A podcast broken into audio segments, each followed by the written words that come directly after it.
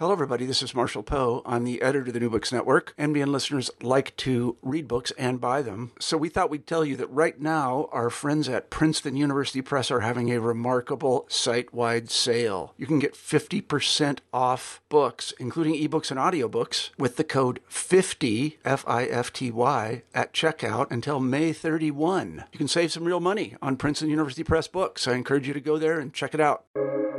Welcome to the New Books Network.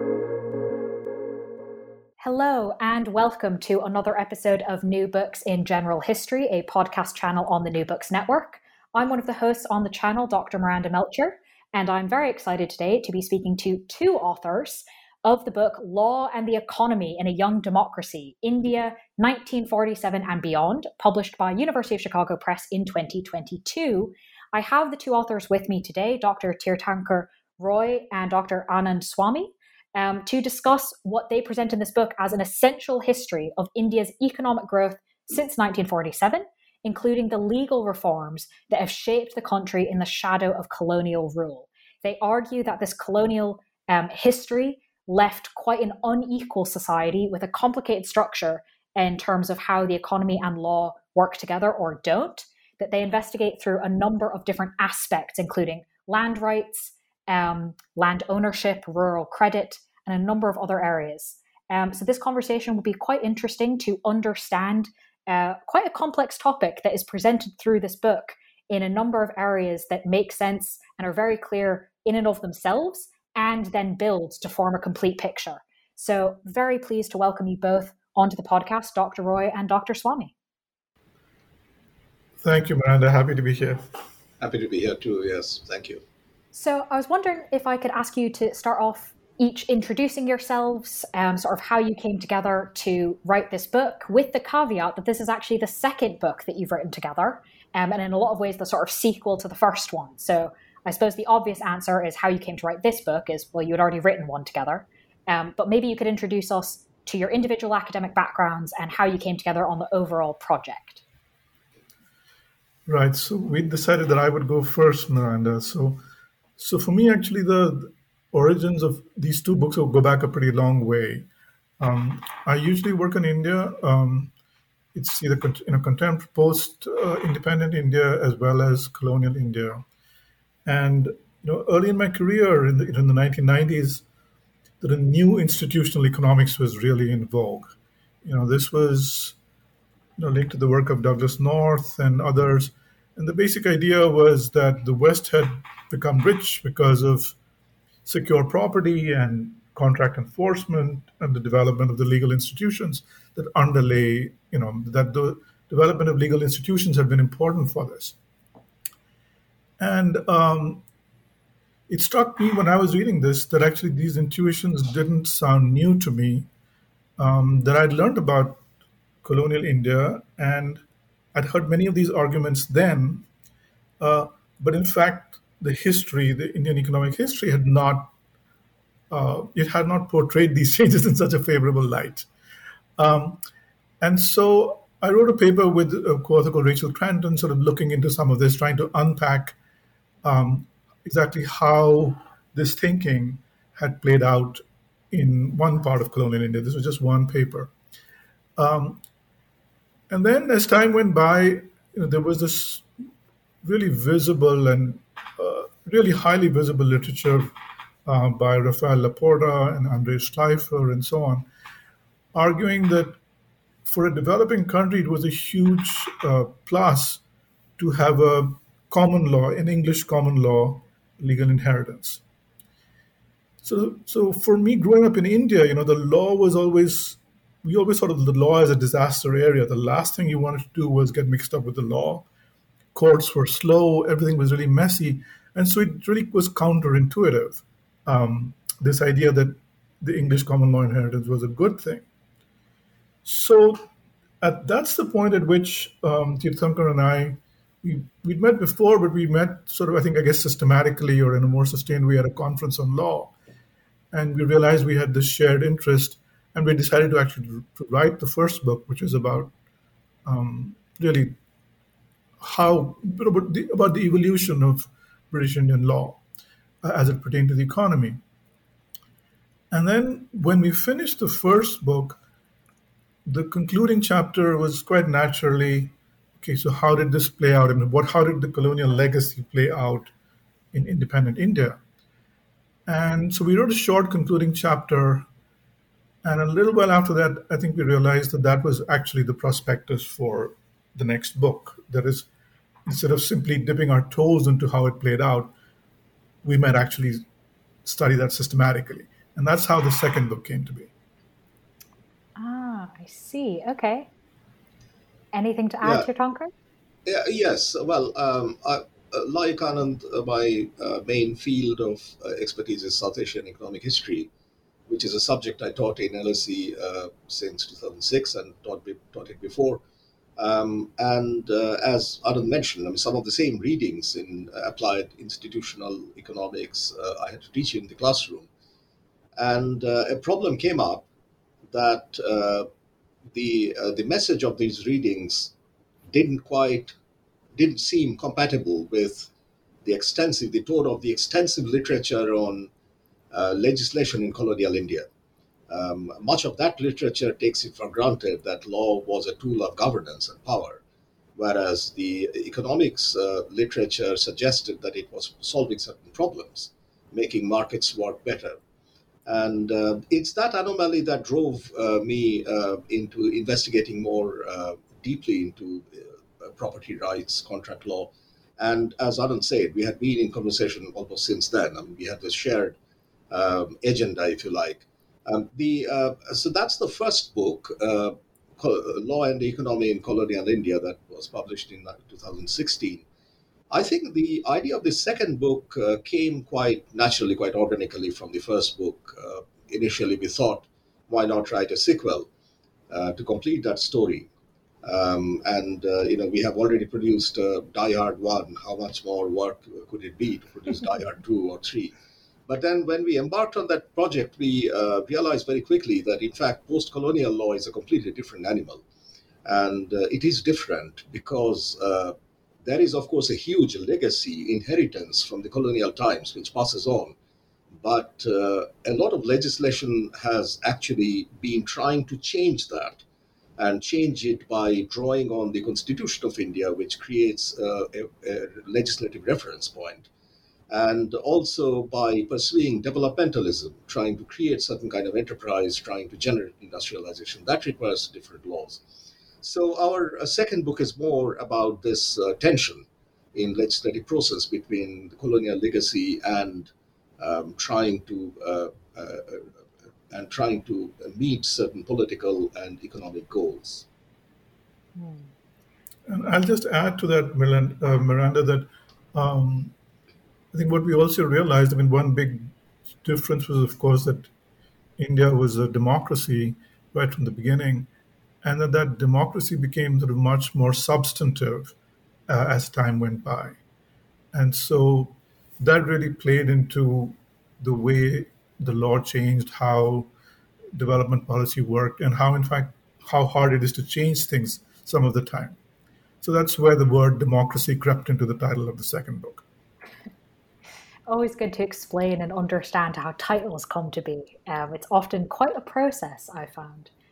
Um, so, to start with this idea, taking obviously, we're not going to be able to cover everything in the book, um, but I want to sort of touch on a lot of the main points you make. And I think one of the really interesting places to start is land reform, um, which does, as you suggest through the book, have both influence from the colonial era, but then also some changes going on um, and end up in something of a complicated place. And the quote that sort of stuck out to me is uh, ambivalence regarding transfers of land, both temporary, e.g., lease, and permanent, e.g., sale, that there is ambivalence around this. So, why? What? Why in post-independence India was there sort of confusion, mixed feelings um, around this idea of transfers of land when it came to land reform?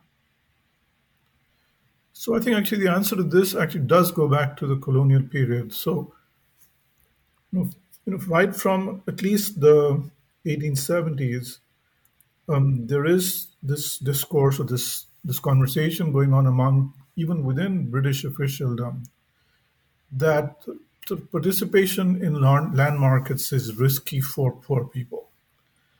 And so, I mean, so I'm going to give you a somewhat long, longish answer to this question, uh, Miranda, but I think you said that was fine.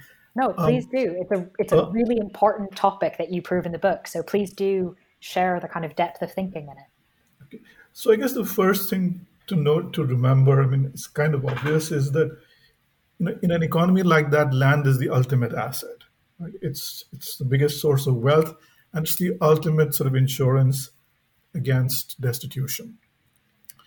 Um, and when you transfer land, you go through a legal process because you know property rights are defined and so on.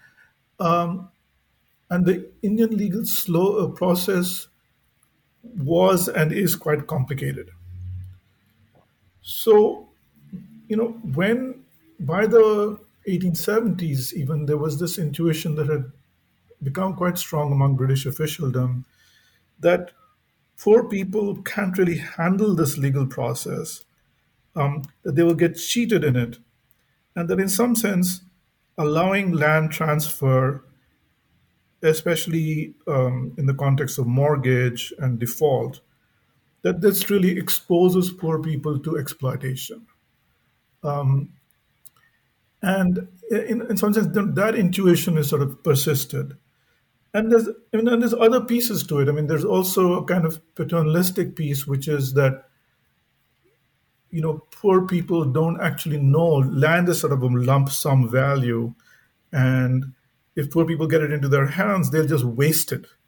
Um, so there's this phrase that a British administrator used, which really stuck in our heads, where they said, you know, giving the property right to land and the right to sell is what he called a fatal boon. You know, it was a boon that the recipient couldn't handle. Um, so that was another sort of paternalistic reason for the British administrators to discourage sort of land transfer. And uh, and even now, and then finally, sort of the almost the mirror image of that paternalism is that in independent India, even now, you know, when people lose land, eh, for instance, in an eminent domain type of context, they don't want necessarily to be compensated in money. They want to be compensated in land for a similar reason that sort of cash dribbles away, um, but land is sort of there to stay. So I think with this combination of things, it's you know the poverty, the need for insurance, and the fear of the legal system that it would cheat poor people. I think that's uh, that's I think part of present day thinking, and it goes back a pretty long way. And so, how does this then impact the ability for land reform to take place once India becomes independent? Well, um, one, one, one consequence essentially that is that it is that along with the, the, one of the chapters in our book is um, the first chapter, the first substantive chapter in the book is uh, I think it's called uh, equity versus transferability. So when land transfer does take place, um, the recipient of the land, who's in principle a poor person, to protect the poor person from himself or herself and from the system, they're often forbidden to actually transfer it. So if you get the land, you can't sell it, or you can't um, you can't lease it, or there are restrictions on leasing it.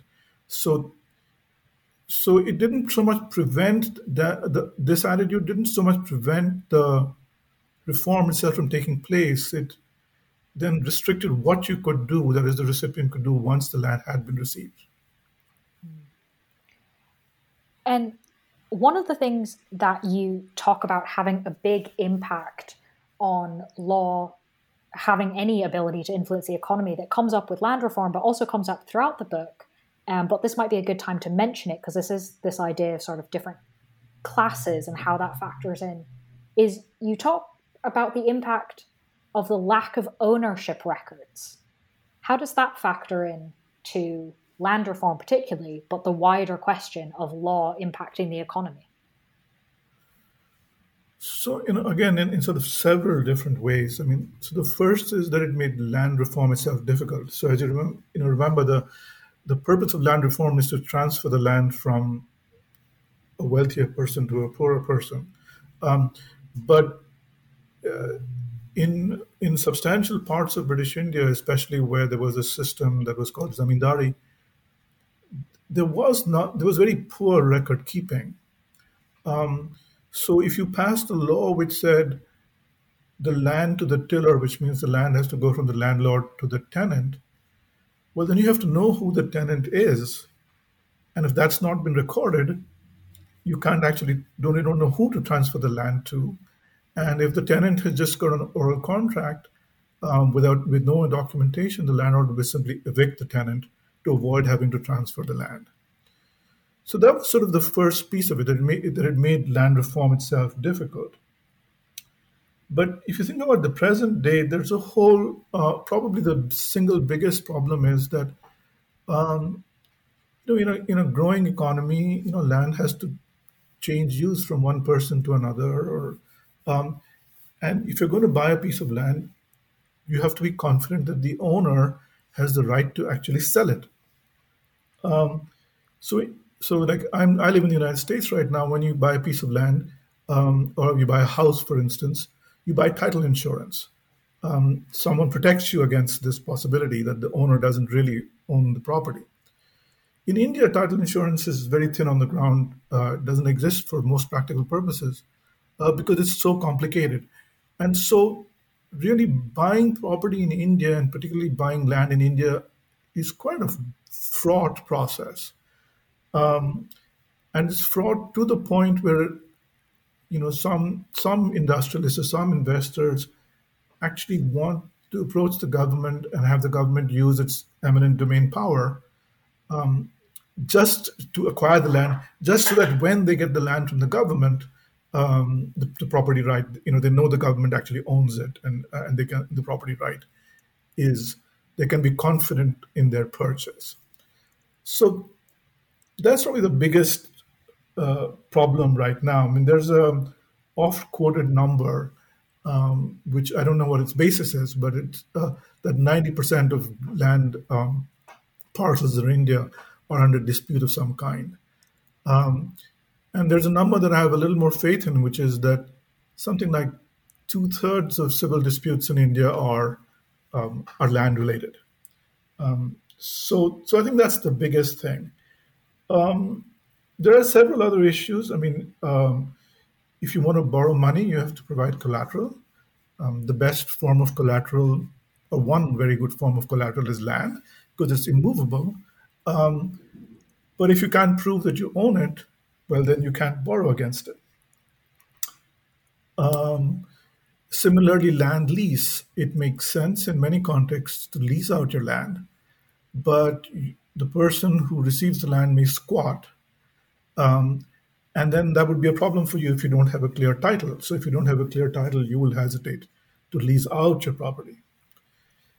And and then there's the, I guess, the most sort of dramatic or uh, how should I put it, almost sensationalist feature of this problem is in many Indian cities right now, you have what's called a land mafia, which is really pretty organized crime um, where um, which involves the falsification of property. So essentially, the land mafia will seize your property in part by manipulating records, in part by physically occupying your property, and also by via intimidation.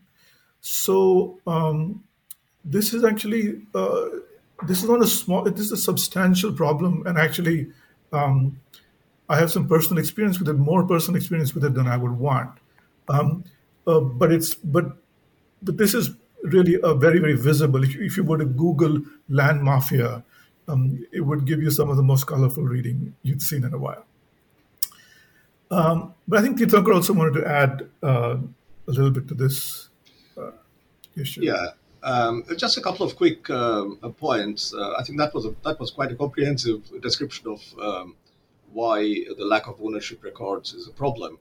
Um, there are two things I want to add to this discussion. One is that um, this problem of transfer of land or immovable property includes uh, another set of transactions, not just buying and selling, but also inheritance, succession, um, testament, uh, gifts. Um, and uh, that has also been very restrictive. Uh, it's restrictive uh, because of a colonial inheritance, which is uh, the uh, principle that uh, succession of property will be governed by personal law, something that the British Indian legislators thought is a good idea because everything in India is governed by religion. Now, whether that is true or not, personal law is a very exclusive kind of law. only people who belong in certain relationships can then transact in property.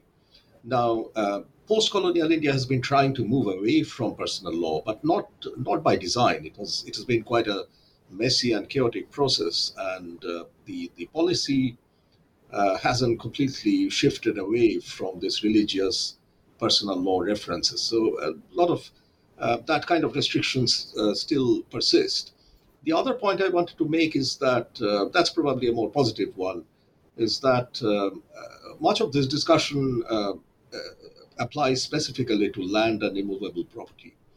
Uh, whereas um, the economic structure has changed. It has changed extremely rapidly, very radically in the last 25, 30 years. with the rise of the services and intellectual property, um, land ownership is a little more, a little less um, significant or, uh, or in, in, against the against this uh, massive economic transformation um, than it was in, say, the middle of the 20th century. Uh, so some of this discussion has become now context specific. Um, uh, it applies to land ownership, yes, but land ownership is a li- little less vital to the ongoing uh, economic transformation in India. Okay. So, Miranda, I think we took you seriously when you said don't hesitate to give long answers. No, this is really helpful in expanding um, how we understand the ability of law to impact the economy. So we've now we have sort of a basis, right? We've seen this idea of the colonial and the constitutional. We've seen the idea of kind of problems that arise and how to um, attack them, which brings really nicely to another aspect of the book that you look at, which is rural credit. And in this section, the, you, you argue that, quote, the law is trying to do too much. Why? Well, well, again, sort of just just you know going straight back to the story that you know I recited a you know five ten minutes ago.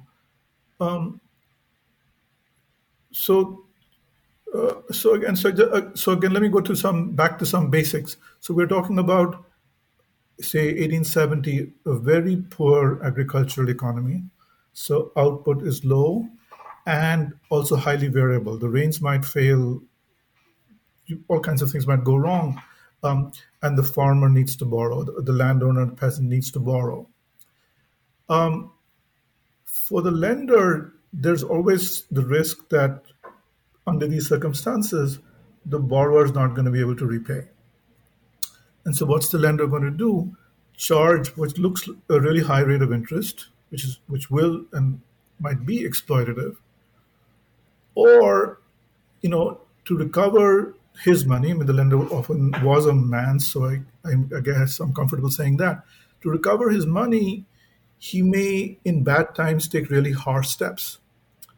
Um, so, uh, so the moneylender doesn't never never comes out looking good in this situation. Um, when this happened in the in late colonial India, the British uh, administration sort of identified sort of lender malfeasance as the problem, rather than you know the underlying productivity and so on. I mean, I'm oversimplifying a little bit. They were quite sophisticated in their thinking, uh, but there was this idea that um, the moneylender, you know, the peasant is naive and um, spendthrift and uh, unsophisticated and can't handle the legal system, and uh, the moneylender is acquisitive and can uh, has better grasp on the legal system and so on. Um, and so you get this whole slew of legislation to sort of curb the lender in some ways. And if you read the Indian literature actually going back to the colonial period, some of the ways in which people talk about um, moneylenders will remind you or at least reminded me of uh, sort of European anti-Semitism. You know, um, and so then to regulate the to to keep this uh, moneylender who's trusted so little in check, you pass a series of laws. Um, I guess the most straightforward being a usury law, um, a maximum rate of interest. Um, but there are others, you know, uh, a famous, or what's thought of as a traditional Hindu law called damdupat, or only twice as much, which really means that a lender can never get more than twice the original principal um, in repayment, however long the loan has been out. Um, and then there's debt relief, you know, which in present day parlance you would call a, a haircut. Um, you know, legislation which requires the borrower to pay back only a fraction of what um, was originally borrowed, and so on. Um, that those kinds of laws were passed in colonial India, and actually, if anything, are even more intense now than they were. Um, and so, if you think about India today, uh, one of the figures we have in our book is that a moneylender can only a private moneylender can only could only charge 12% rate of interest. This is in a context when you've got I don't know seven eight percent interest uh, inflation, and the rate that the money lender private money lender can charge is much less than uh, what you would allow a microfinance institution to charge or a bank to charge. Um, so then the only option really is for this person to either go out of business or you drive the honest lender out of business and all the lending takes place sort of off the radar um, by people who are willing to break the law. And so, uh, and the thing is, for since independence, the goal of the has has been let's you know private money lenders evil, let's push this lender out of business, but it doesn't happen. Probably a third of rural credit um, is still provided by private money lenders. And that's because they provide insurance when things go wrong and a person needs money. The person who's on hand who can lend it quickly without asking too many questions is the private money lender. And so they survive because they, they provide a fund, they serve a role. And so I guess the point of that chapter and the point of that line was really that the underlying problem really is low productivity, variable output, and the lack of an insurance market. Um, and you don't actually address that problem by, you know, t- you know, tweaking the law to undercut or regulate the money lender. And so that's the sense in which the reason that chapter is titled sort of, or, or like the sentence said, trying to you're trying to do too much with the law, because the the core problem is not law. The core problem is productivity. That makes a lot of sense. Is there any role either of you think law could play to alleviate that? Or is this an area where the impact of law on the economy is one that isn't likely to help even if the policy changed? Well, I mean, I think there is there's certainly a role for law because you know we're not going to deny that there is fraud, um, and it is true that the lender is often more sophisticated than the borrower. So there do needs to be document. There does need to be documentation, and you do need safeguards. So um, you know, so the law does have a role to play there. Um, uh, but but I but prob- but but I think the bigger role really is. I mean, agricultural productivity, of course, is a long run goal. Uh, but one thing that's somewhat promising is in more recent times, there's a big push to uh, develop insurance, crop insurance, um, and that may actually make you know the, the role of the moneylender may decrease because you don't you know there are other ways of getting some cash on hand when you're in trouble. If I can jump in here, um, uh, that's right. I mean, I think uh, one way that law um, could, uh, in fact, intervene in this uh, transaction is by um, by creating some kind of insurance against lender's risk. Lender's risk is uh, very high in this world, um, in South Asia, partly because a lot of uh, loans uh, are tied to agricultural operations, uh, trade credit, um, and uh, there is always uh, the climatic factor that your harvest may not be what you expected it to be. um, but also um, a substantial part of trade credit and ordinary loans, which uh, are uh, made and paid up, paid back within the year, are without a collateral, um, unsecured loans. So there is also that risk. Um, the the lender is not always the uh, exploitative evil guy.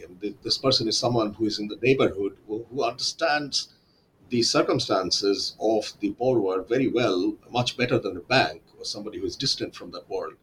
And that's the kind of uh, strength which um, the usury laws and uh, restrictive kind of laws uh, missed out completely. That without that information advantage of the uh, of this person on the spot, uh, you do not really have a smoothly functioning credit system going. Mm. Yes, that definitely makes sense why law is sort of doing too much and maybe in the wrong places when it comes to rural credit. Um, to move on to a different part of the book, uh, you talk about environmental law and that this is one area um, where the law has maybe changed the most from colonial times or had the least colonial impact um, to build off of. Um, and you argue that, quote, court activism in environmental law has reinforced a tendency that has been a traditional feature of post independence Indian economic policy that is, neglect of market mechanisms, which has encouraged rent seeking. So there's obviously a lot packed into that statement. Um, so I'm wondering if you could sort of start us off a bit with kind of the where we're at with environmental law um, in India from a post looking at post independence and sort of the role of court activism in it, because um, that really does come through in the book as something particularly notable in a few different areas of law, but definitely in the realm of environmental law. Right. So I was I was looking at your list of questions, Miranda, and thinking, but you know, I probably shouldn't have written. We probably shouldn't have written that sentence that way. there's there's there's so much there. Um, but but I think uh, just going back to where you, your question started, um, you know, the two elements that we focus on in the book are pollution, law pertaining to pollution, and then uh, forest rights. And I think in the forest rights area, there has there is actually a substantial colonial legacy, in that the state essentially assumed um, enormous property rights um, uh, over forests, um, often excluding the rights of local communities. And the Indian state pretty much um, retained that structure for a long time um, until at least the 1980s and then since then, there's been much more a really strong push towards um, acknowledging the rights of local communities and local users and, and so on. Um, and then there's a second piece, which is you know, pertaining to pollution. And that I think is really not, um, many of those issues are contemporary issues. I don't think pollution was a big issue in India in 1920. Um, and there, the Supreme Court has played a really big role in getting, you know, bringing into Indian law, you know, polluter pays and sustainable development and the precautionary principle and so on.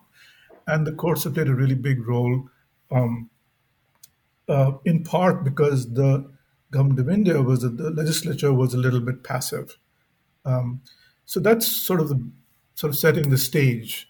Um, but I guess I should if that answers your question, it's a partial answer. Maybe I'll let you ask the next question, Miranda, or maybe yeah. So that that gives us a very good sort of stage, right? As you said, um, because you argue in the book that the government is sort of a little bit passive, and kind of the court fills that gap when it comes to these more um, contemporary issues, as you point out. Um, so, how then does this court activism in environmental law? How does that impact sort of the economic side, the neglect of market mechanisms and encouragement of rent seeking? Yeah, yeah. So this is so. So I, I guess I'd like to answer this question in the context of particularly forests or common property, and so the, again, sort of a somewhat longish answer. So if we if we back up for a second, um, and we think about the the overall economic model that India has been operating with, much of the world operates with, is it's a model in which um, to grow rich, you do need to industrialize. So you need to build a factory, you need to build a mine, you need to build a road, and so on. And you're probably going to invade, take over someone's private property, and you might even do some environmental harm. You're going to cut down the forest and cut down trees, and so on. And you, that is, if you're a private buyer, um, an industrialist or, or, something, you you do have to pay for it. Uh, that's that's perfectly reasonable. I mean, and it's also true that you know this is complicated legal terrain because everything can't be for sale. So you cannot have a market for everything. So there are you have to think about biodiversity. Um, you have to think about the rights of indigenous people. A piece of you know, a piece of land may be sacred to a, a community that it's not for sale, and it's simply not. There's no price to be paid on it. So you do need a substantial body of law and regulatory safeguards to think about how land will move from one use to the other, from one person to the other. Um, but the thing is, at some point, you need some streamlining. That is, if I'm an industrialist, I'm planning an investment, a substantial investment, there needs to be some procedure by which I've paid my money, I've got my clearances, now my project is ready to go, and it can be executed. And I think the point at which we've been in India, especially for the last 15, 20 years, is there's a lot of projects, but the, the regulation's not streamlined, and there are multiple vetoes in the process. Um, there's the state government, there's the central government, there's the forest clearance, there's the environmental clearance. And when there's multiple vetoes in the process, any one of those people who can exercise a veto can ask you for a bribe. Um, and the the courts have actually participated in some sense in the creation of this very elaborate structure, which you know it does it, it's it's protective on the one hand, uh, or at least in principle it's protective on the other hand, but it's also opened up all these opportunities for what I guess economists like to call rent seeking, and which like normal people call bribery. Um, and so people started talking about green tape and so on. So, what this reminds people of is earlier, you know, before the Indian economy liberalized in 1991, or roughly starting roughly 1991, there was a similar process where to set up a factory, to change what you were producing, etc., you needed a, a license and a permit that came to be called the license permit Raj.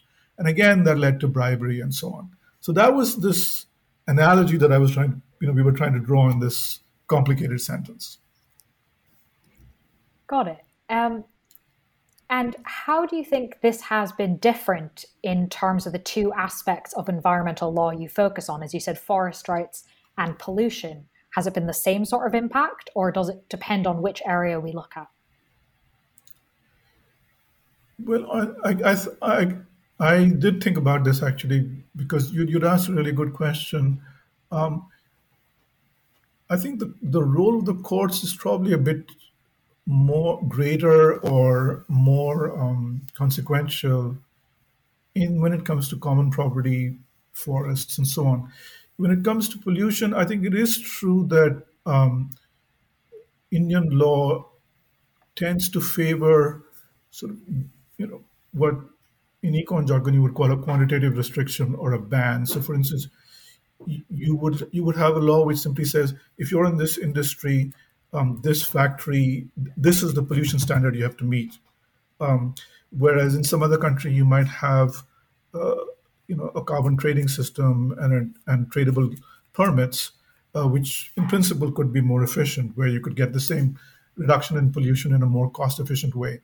So I think that is that is very much a feature of um, the way pollution is regulated in India.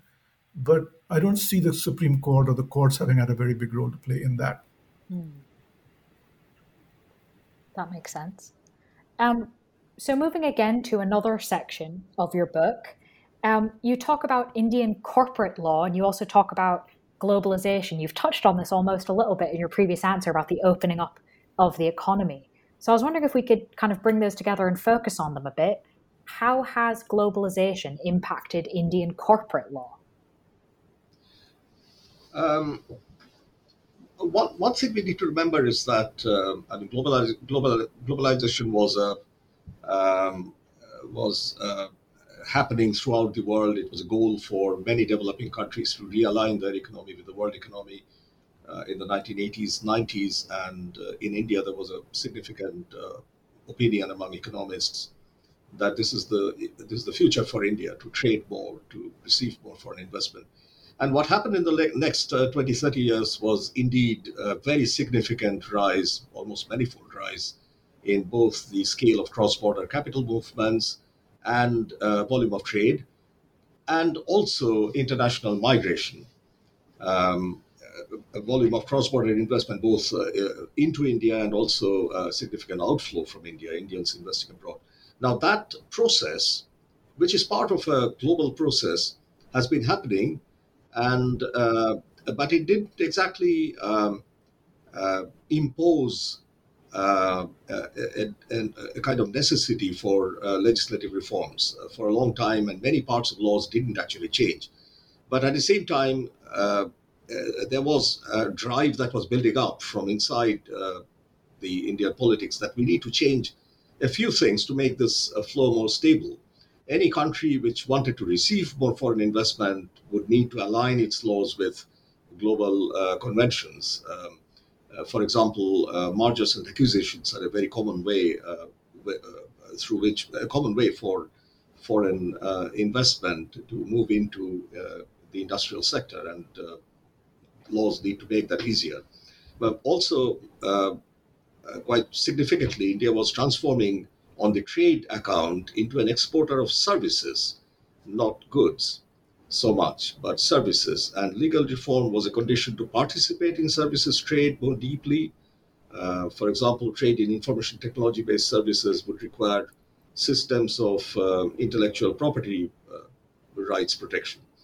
Now, all of these things, if you look, if you go back to the Companies Act before this time, uh, go back to 1960s or 70s, the Companies Act actually permitted all of these things uh, mergers and acquisitions. There was extensive um, uh, sections which uh, we'll discuss under what conditions you can do that. What had happened was that these were made uh, quite difficult to carry out in practice because of an overlapping influence of certain regulations. Acquisitions would require administrative sanction, ministry sanction, or court sanction and uh, political sentiment uh, was usually against uh, allowing acquisitions of, uh, uh, especially a hostile takeover of an Indian company by a foreign one. Um, 1980s, there were a few cases, and uh, these failed.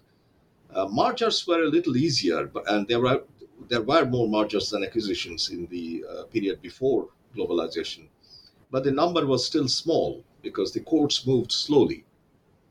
Now, the, the, the drive uh, leading to legislative reform um, was, uh, in response to globalization, was to reduce this regulatory overlap, uh, which means um, shifting this approvals process, dispute resolution process away from ministries and courts to regulators, um, reduce the say of conventional courts, and create a parallel judiciary along with a parallel uh, jurisprudence.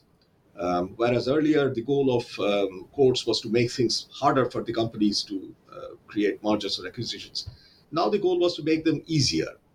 Um, and the, the, most important um, step here is a takeover code, um, the adoption of trade related intellectual property rights agreement, and they move towards overall an investor friendly exchange regime.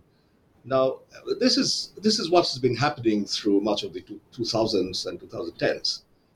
Um, we have moved beyond that, and uh, you could you could ask uh, this question: So, what what do all this add up to? I mean, have they made it practically easier uh, for uh, more mergers, more acquisitions? Well, certainly the numbers have increased, uh, and there has been definitely an increased convergence between international law and Indian law. But how deep the convergence was, convergence has been, uh, you could uh, debate that. Um, the takeover code was modeled after the United Kingdom City Code, but uh, the similarity was only in form. Um, most Indian firms, business firms, industrial firms are still family controlled. Um, these are family firms. The shareholding is uh, often very tightly controlled. And uh, some of these families are politically connected. So um, it's, it's, it's, not, it's easy to imagine that a hostile takeover will still generate a political backlash. Um, intellectual property also uh, requires, requires us to be a little more uh, cautious in our optimism. Um, because there are still areas in IPR which are very uh, kind of gray areas which are not well defined um, in in the software industry, in IT or business process industry. What is the particular kind of innovation that is adding the final value uh, is, is, very hard to decide because uh, different types of innovations are so uh, interdependent in, in the final product. Um, then you have a, a field like taxation, which actually the book doesn't talk about extensively, where political considerations have played quite an explicit role, arbitrary role. Um, so um, it, it's a, it's, it has been a somewhat chaotic uh, picture, but overall there has been an endogenously driven convergence between international law and Indian law. Interesting. Anand, anything you want to add? I don't know if there could be. That was a very comprehensive answer. Thank you. no, no, I, I don't really have anything to add to that. Wonderful. Well, again, moving on to another section of the book. Hopefully, listeners are getting the idea that this book covers a lot of ground, um, but very concisely, actually, um, to dispel any concern. This is not a 700 page book that you'll never finish. Um, so, to move on to another section, perhaps referencing labor law, can you explain an instance where the law does constrain economic development and explain kind of why there's no change, even though there's an obvious constraint?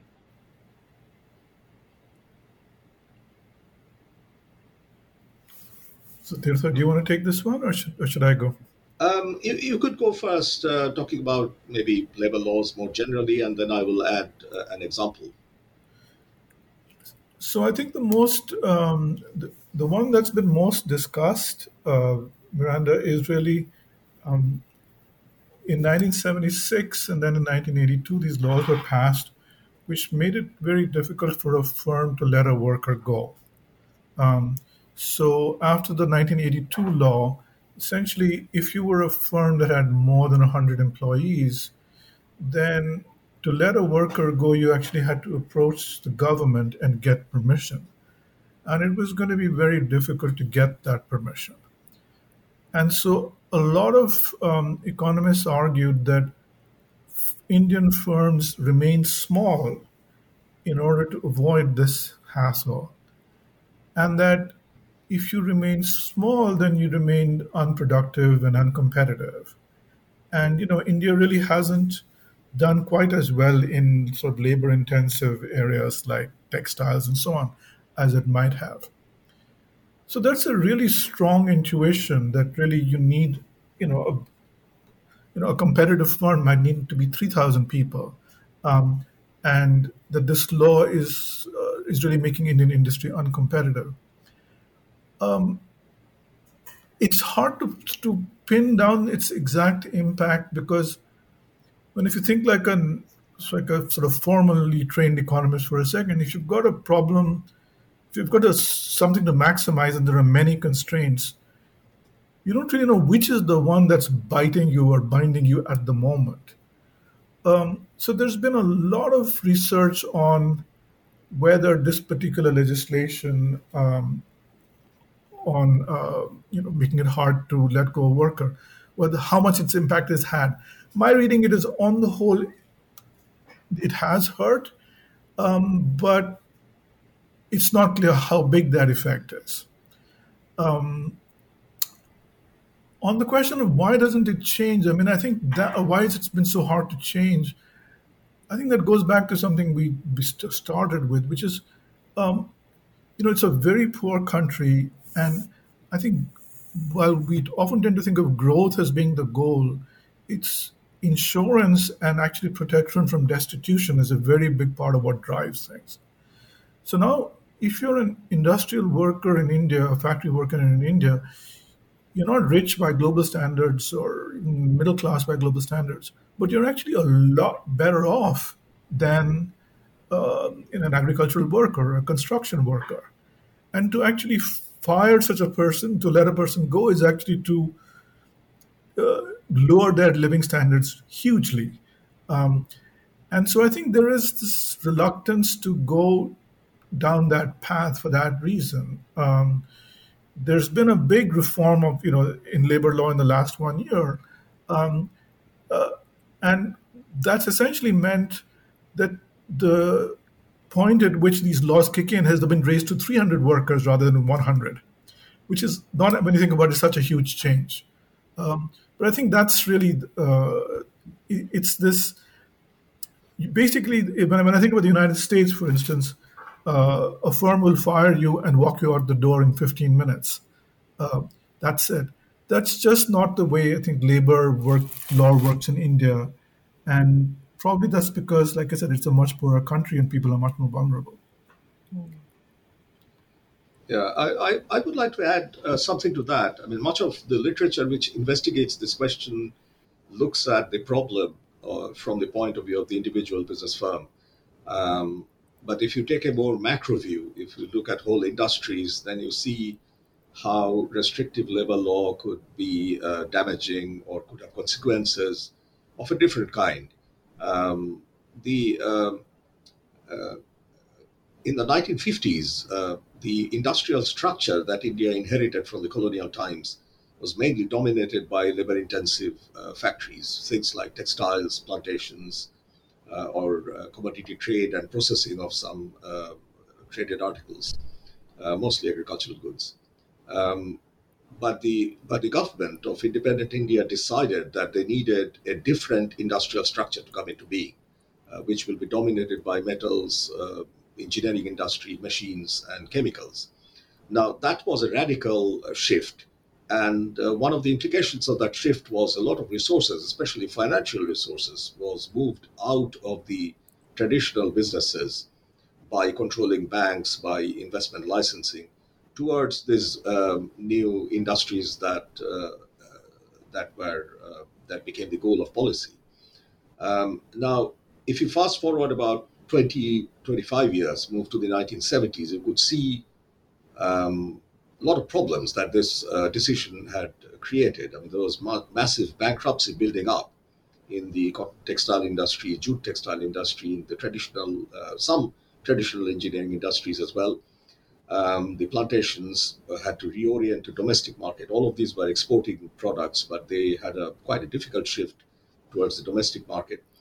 Uh, whereas uh, the the machines, chemicals, metals set were government dominated. I mean, they were not creating a lot of value because they're often very inefficiently run. And uh, when those sectors opened up in the 1980s and 90s, there was a bankruptcy building there too. Now, this this was an industry-wide bankruptcy, and one of the ways uh, one of the ways that uh, locked up investment could deal with it would have been to exit it or reduce workforce, um, redeploy workers to something else that made uh, more profits. That was uh, that was extremely difficult. Now that was difficult not simply because of the law in existence. Uh, the labor law, if you look at Factory Act or other related acts, would uh, permit um, businesses to do this um, to redeploy labor. That's that's available. That option is available. However, there are regulatory overlaps and regulatory obstacles. You you want to do that? Okay, take permission from the ministry or the labor commissioner, and that permission will never uh, be given. Um, so it's this uh, regulatory overlap, something that I talked about before, uh, that has been that has had a very damaging effect in dealing with mass uh, industrial bankruptcy. Uh, without there, there being a legal road which served the employer's interest and allowed for a legal compensation paid to the worker who is retrenched. Often retrenchment was done uh, through uh, through the back door, I mean, just by closing unannounced closure of an industry, uh, used to be called lockouts, which deprived the workers of their dues while making them unemployed. Now, no one really benefited from this, and investment suffered. I'm going back to your original question about how it constrains economic development. Hmm. Okay. Thank you for that. I, it's helpful to have the background and the examples interwoven. The beauty, I'm sure, of having two of you writing a book. You don't have to both do everything. Um, so, again, continuing our tour of the book, um, another quotation to repeat back to the people who wrote it. Um, why do you consider the progression of property law and inheritance to be, quote, a gradual and torturous process of extraction from colonial roots? You've spoken about this a little bit already in terms of identity groups and relationships, but could you tell us a little, little bit more about this one?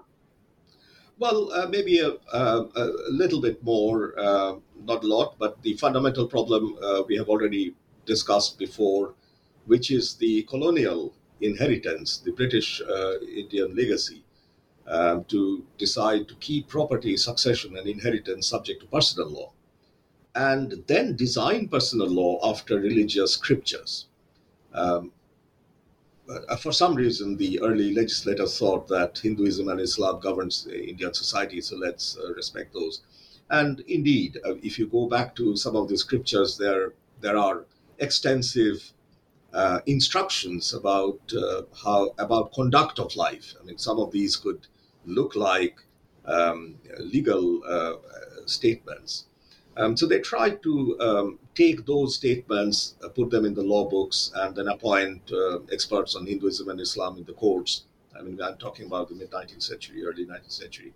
That's how this uh, reference to personal law came into being. But uh, in the long run, it created huge problems. I mean, three types of problems, particularly. First of all, no one knew if religious scriptures reflected real practice on the ground. I mean, there were no case laws available um, no evidence, uh, very little actually evidence coming from the courts, uh, which did indeed make settle cases disputes with reference to religion. Secondly, um, scriptures did not speak in one voice. Um, there was uh, considerable difference between uh, within Hinduism between different regions, different types of uh, legal, different types of religious documents which enter this field um, between Shias and Sunnis um, within Islam, and uh, the Indian Islamic practices are very different from uh, other Islamic practices elsewhere in the world. So it's, um, I mean, you do not really get a coordinated, coherent um, body of uh, law by referring to religious scriptures. The third uh, very significant problem was that most religious law restricted women's rights to inheritance and succeed property. Um, there was not much difference between Islam and Hinduism in this case, allowing uh, what was called a life interest, a kind of pension to women, uh, but not really a uh, equal right to partition and inherit on a on a on the same basis as men could uh, men in the inside the extended family could claim. Now uh, you can imagine that this is going to be a, a hugely disputable thing, and it was a disputable thing right from the 19th century. So this is a story which starts from the uh, early 19th century and extends well into the post-colonial times. There's a it's a continuous series of um, disputation, challenge, legislative response. Um, law has slowly moved away from these roots. If you take a 150 year long view, but it has often done piecemeal and through uh, case laws, through individual cases, there are quite a few of these uh, landmark judgments uh, in the 1980s and 90s, uh, but um, not completely, not uh, by uh, an announced uh, decision to create a uniform law, uniform civil law for all citizens of the country.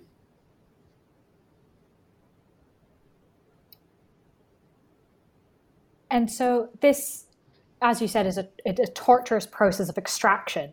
How do you see this playing out as it continues? How, how is that extraction going to? What's that trajectory look like? Well, in practice, uh, well, first of all, um, inheritance and succession uh, problems really matter to, as I said before, in, in land or immovable property, sometimes business assets, uh, much more than, say, intellectual property. And of course, uh, the big story of globalization is the uh, enormously uh, uh, increased, very very significant increase in the participation of women in both industry, in manufacturing industry, as well as services. Um, so the the problem isn't as um, uh, as binding as it was maybe in the 1950s or 60s when it was uh, really quite serious and, and, created a lot of disputes within families.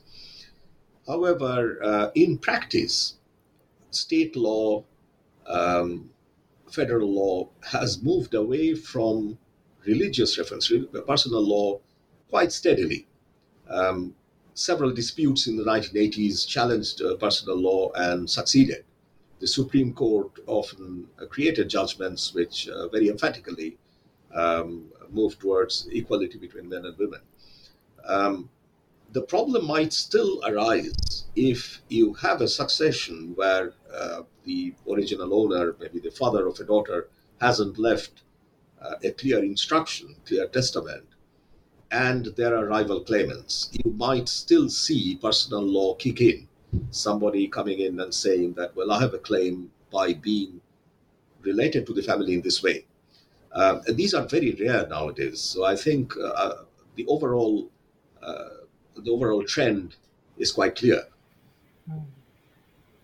And I'd probably like to just add to that, Miranda, that especially since the 1980s, you know, there was a strong women's movement in India, and of course, sort of a larger global conversation about the rights of women. And so you know, the law is changing and practicing is changing in a very dis- different context, right? I mean, there's mm. these are not controversial issues anymore the way they would have been. I mean, or the idea that women should have equal rights to property is not controversial at all in the way that it was, say, when India was first independent. Mm-hmm. Yeah, I think I think that makes a lot of sense. Um, and sort of that brings me nicely to my next question, um, which is, and you introduced the book with five questions, and we've sort of, without uh, necessarily listing them, have gone through a number in our discussion. Um, and you raise this interesting one at the end, and I was sort of hoping to ask you about it, which is how much did case law and precedents, as opposed to legislation, matter to the evolution of law in post independence India. And so, given that we've just sort of talked about this idea of the extraction and the trajectory and how the debates around the laws can really influence kind of what happens, what would be your answer to this? How much does case law and precedents make a difference? So I think in, in, in three areas. So first, you know, very quickly, when we talked about land reforms at the beginning of this conversation, um, there was a tension between the idea that you would redistribute land from rich to poor on the one hand, and the fact that the Indian Constitution also gave you the right to property. And so the way land reforms played out time and again was a state legislature would pass a law uh, to transfer land.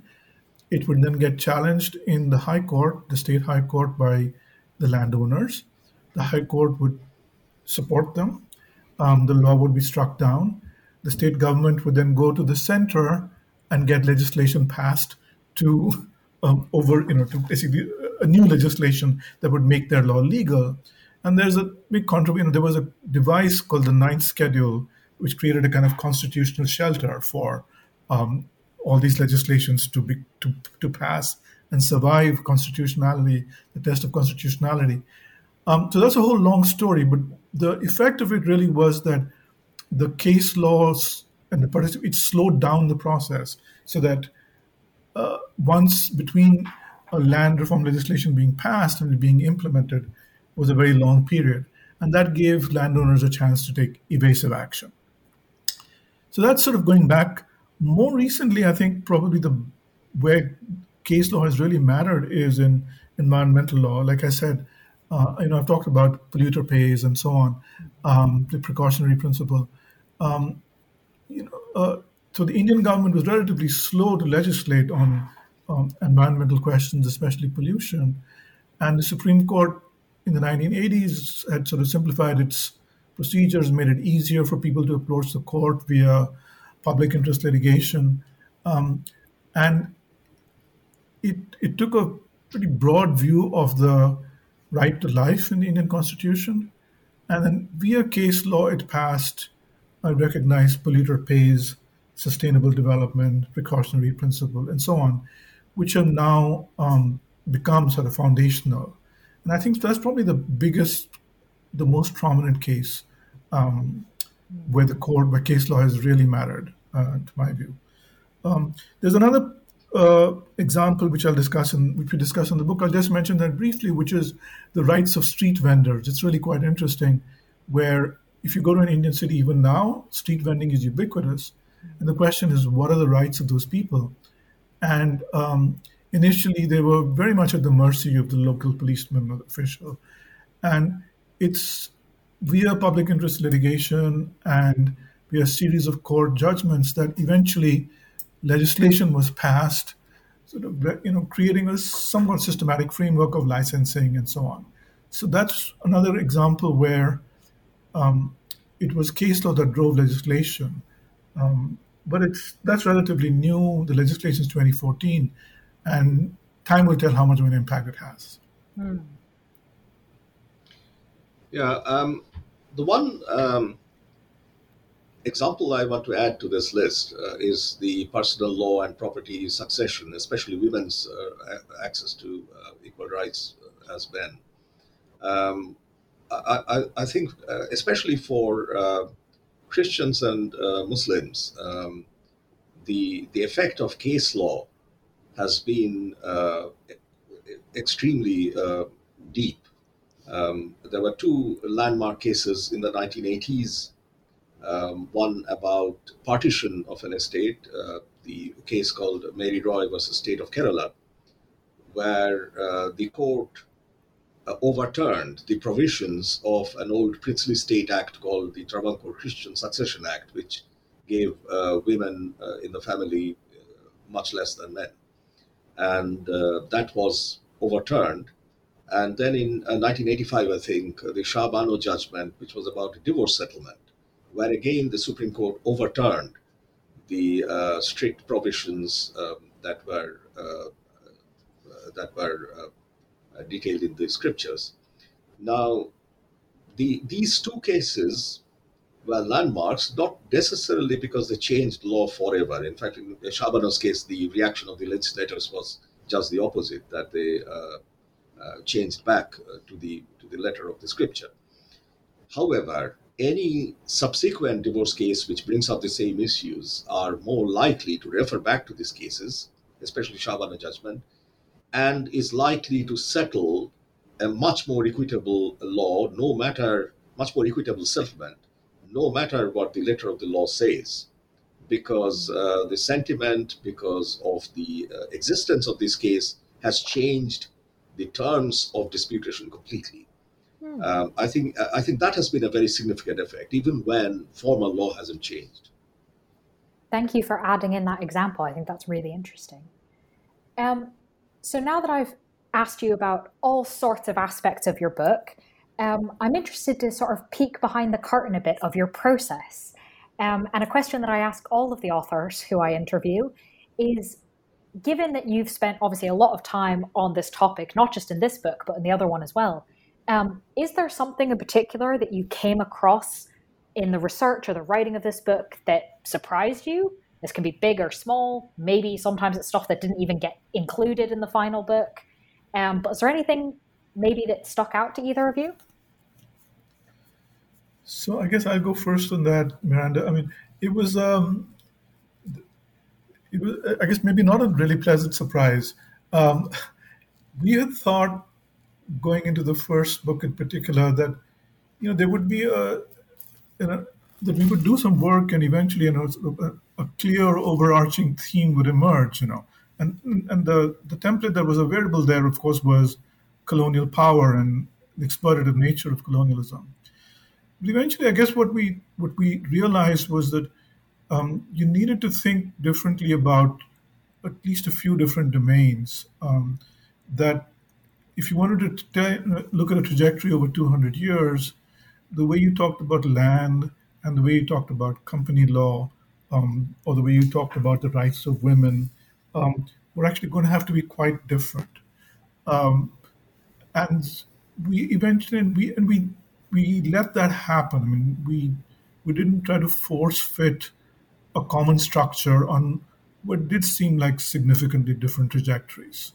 Um, so, so, so it wasn't a single thing. It was just a broader realization that this was a more complicated story than we had thought going in. Mm. Yeah.